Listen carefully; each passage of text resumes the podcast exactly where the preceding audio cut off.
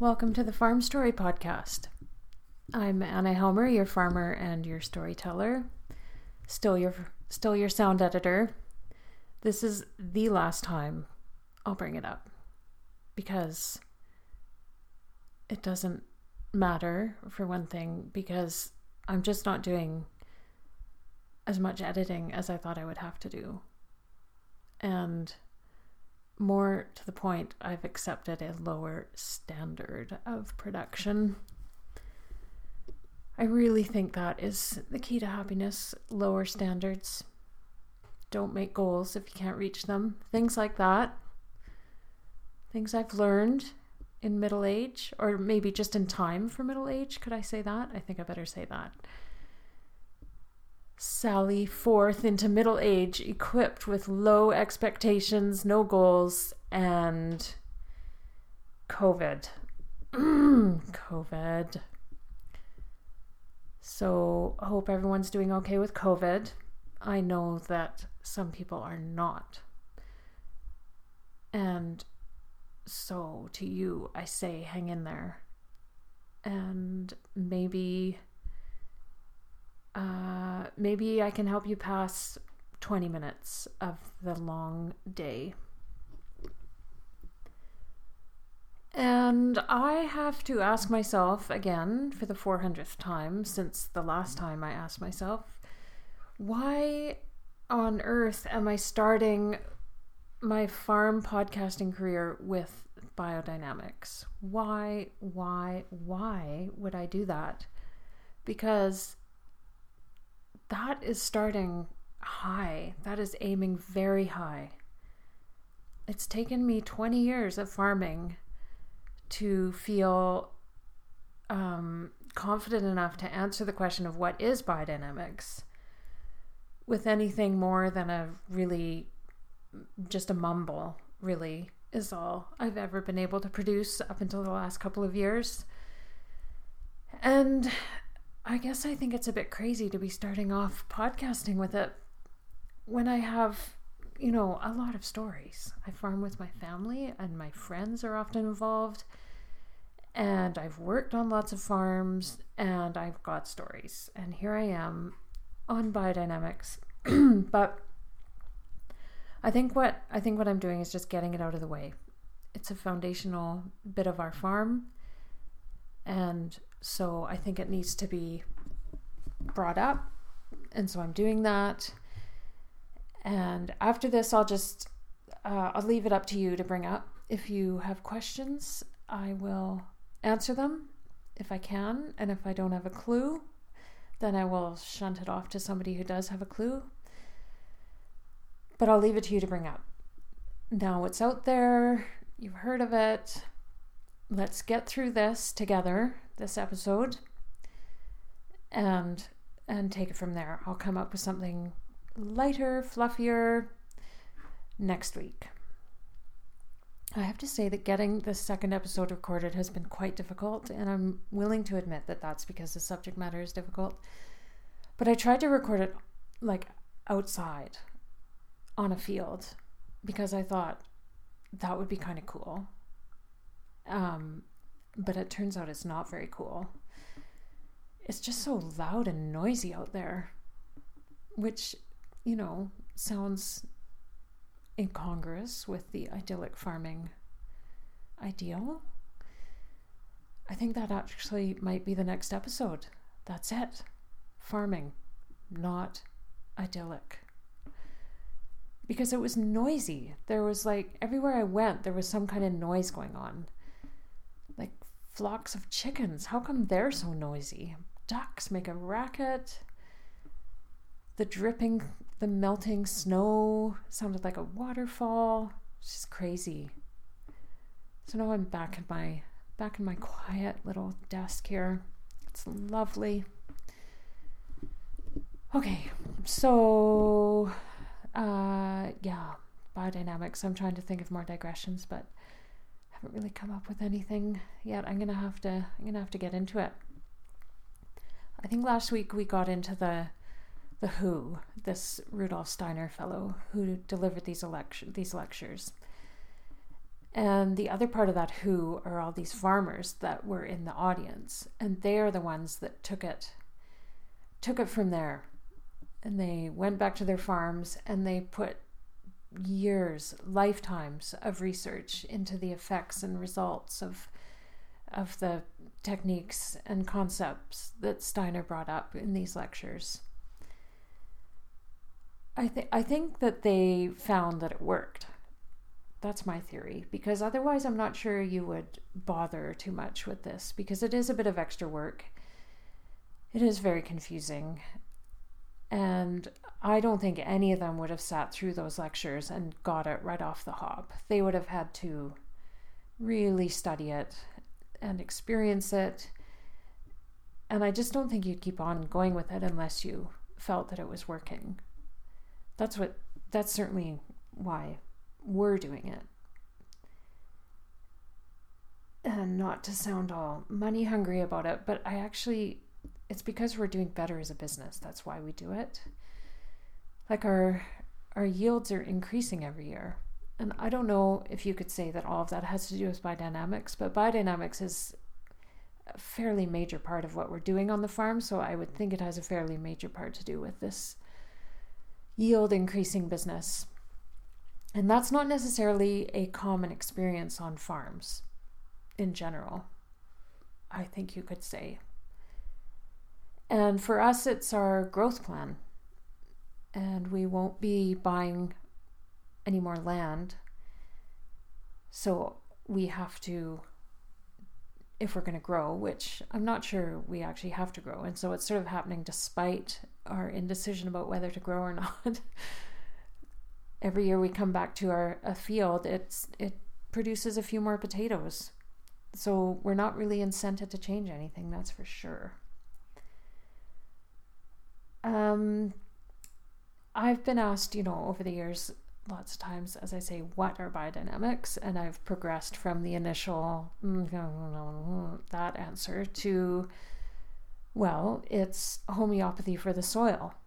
And if you think of the organic standards, those are really written down, formalized papers, like actual cold, hard, written down things that we're all certified to, and those standards exist on the Government of Canada website, and it's all very carefully done.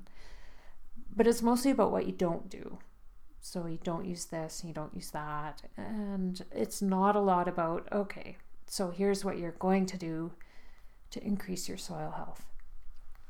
So biodynamics takes it from there.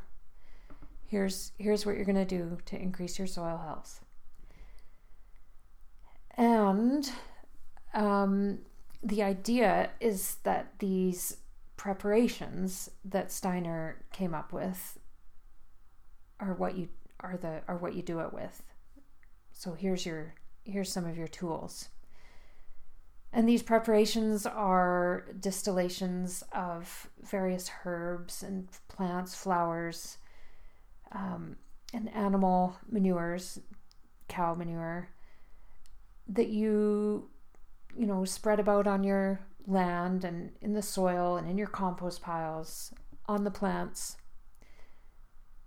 And the idea here is that these preparations are going to help you help the farmer or the grower. There's lots of gardeners that use biodynamic methods so we'll say grower.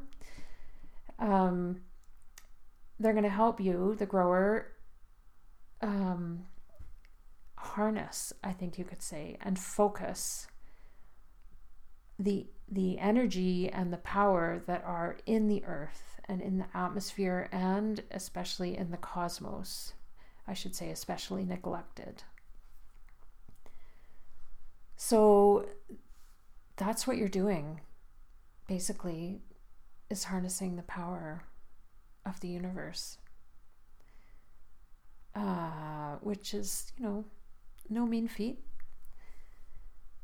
And yeah, one of the comments I got after my first podcast was from a friend of mine who has egged me onto excess many a time before now. And she says, Look, you need to go full woo woo.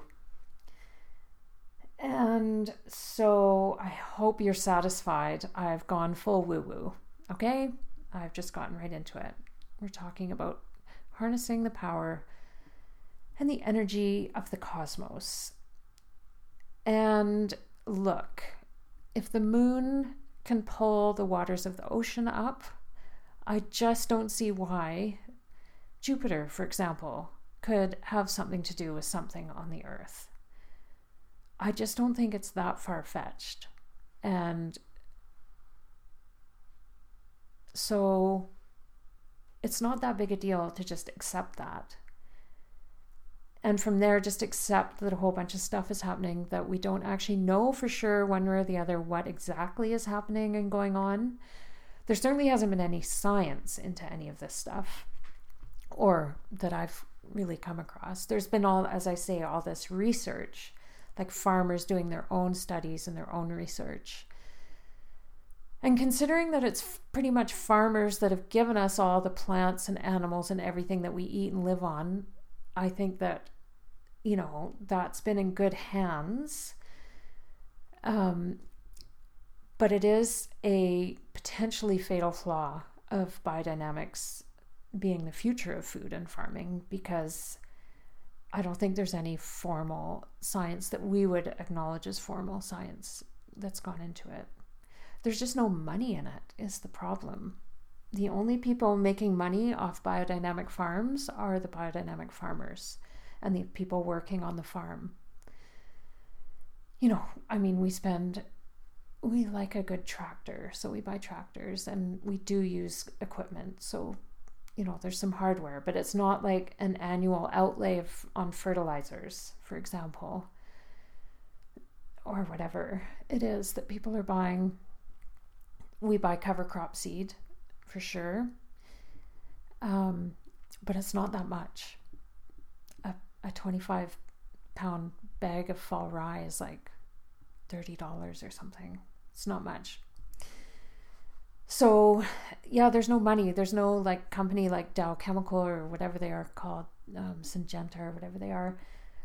They don't have a biodynamics division. Isn't that funny? No, they don't have a biodynamic division.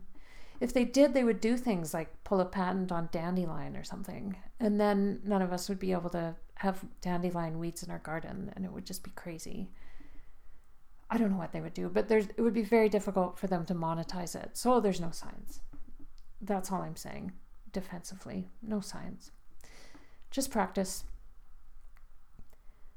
Um, so let me think here. I think I should talk a little bit about the preparations themselves. And these are the uh, eight or nine specific concoctions, I guess you'd call them, that Steiner outlined in his lectures, and they're designed to do this thing of capturing and focusing these energies. So the first one is called BD 500. I don't know where the numbers come from, and I've decided it doesn't matter. I will find out eventually, but I've never thought to ask. Um, so the BD 500, this is the gateway, the gateway preparation. This is the one that we've been using on the farm for years and years and years. And um, for a long time, I just did it sort of automatically. My job wasn't to ask too many questions uh, when I first started farming as an adult on the farm. My job was to um, just work, basically. And so I did, especially with biodynamics, because I really didn't have a clue. And there was actually quite a bit that I didn't have a clue about. So biodynamics was low on the list of things that I needed to have explained. Uh, so the 500, okay, here's what you do you take some fresh cow manure and you stuff it in a cow horn. And I think there's lots of discussion out there about what type of cow and you know, should it be a pregnant cow or lactating cow? Can it be a bull? Can it be a steer? Can it be a calf? And I have no idea. I just think it should be a happy cow. And and I've decided that I can be the judge of a happy cow and so can you. So you take this happy cow manure and you stuff it in a cow horn And then you bury the cow horn, taking care to mark where you've buried the cow horn because you want to be able to dig it up again in a reasonable amount of time. I know we've got cow horns buried all over the place that we've lost track of. And uh, so I'm sure it w- would work after a certain amount of time. I think the longest I've kept them in the ground is like a year or something. But if I find cow horns it's possible they've been in there for a lot longer than that. And what if you've done it if it if everything's happened the way it should and there's there's quite a bit that should be happening in there, then you'll tap out of the horn this plug of material that bears no resemblance really to the original sloppy cow manure. It's it's dry and it's not feathery, but it's quite light and it has a very distinct aroma that is really pleasing. And um, it's sort of hummusy, darker color, and a bit moist. And what you do there is you stir it all up in a big garbage can. And what you do there, it's not just stirring around or something, it's got to be done right and you stir it around in a clockwise direction until you create a vortex and then you reverse the stirring and get a vortex going in the other direction and you do that for an hour. So who came up with that? I don't know but that's what you do. And um, it's best to have help with that. And having the waldorf classes come has been our our usual go-to help and friends and family. If I'm not sure what we're going to do in COVID because the time to make this stuff is coming up. And I don't think it's very COVID friendly because you kind of all have to touch the same stirring stick. I don't think I want to use sanitizer on the stirring stick. That is a problem I'm going to sort out later, not right now having the Waldorf class is great because that is a whole pile of energy coming onto the farm. Talk about vortexes. It's a lot of chaotic energy. But the teacher is your calming agent there. Those teachers, holy doodle. The class will be just rampaging, there's no better word for it. And then the teacher will decide it's time to gather everybody together. And I'm like, oh, good luck with that. They are not just going to stop what they're doing, whatever they're doing, rampaging. And the teacher will stand there and like clap her hands really lightly or ring a little bell, a very small little bell, ding, ding, or sing a song for the younger kids. Oh, class, please join me on the grassy knoll. And the kids will just stop what they're doing and flock to the teacher. And order is born out of chaos. And they will stir for their hour and then they will spread the preparation over every corner of the farm and then they leave. And I am just done in afterwards, but the energy on the farm is palpable. So, as I say, not sure what we're going to do this year. Uh, the next one is 501. We don't use this one quite as much. It's to do with light and encouraging light. And I just don't feel that's as necessary in our valley because we do have a lot of light and sun and heat. And I really don't think it needs any encouraging. The next six are ones that go directly into the compost heap. So these are distillations of dandelion and valerian and yarrow and oak bark and nettle. And they are to help you create a compost that will digest things, basically. Um, you know, in the same way that a cow eats and then poops. Cows are very important to biodynamics, they're very symbolic and they do very important or they demonstrate very important um, transformations and uses of the these powers that we're talking about these energies if you think about a cow they can take the energy of the sun by eating the grass that has been nourished, you know, photosynthesized by the sun. And they can turn that into this rich manure that we really need on our plants. And there's not really anything, any other animal or mechanism that can do that. Like, we obviously need more than just standing in the sun. And we can't live on grass or anything like that. In fact, it makes us quite ill. And here's the cow able to just do that and also produce what is so essential for plant growth. So you're trying to turn your your compost heap into that sort of digestive system using these herbs. And uh, I've seen compost heaps, like my mom puts a lot of stuff in her compost heaps. Some of those branches are, they're big. And the next season, lo and behold, it's dirt.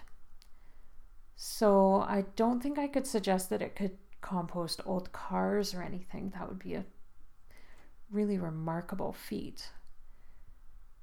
Quite advanced, I guess you'd say. Oh, there's one for the engineers. Oh, way to work them in. Nice one. Yes, engineers, you go design yourself a biodynamic compost heap that can digest cars. It's possible to do. Go for it. Okay, that's done.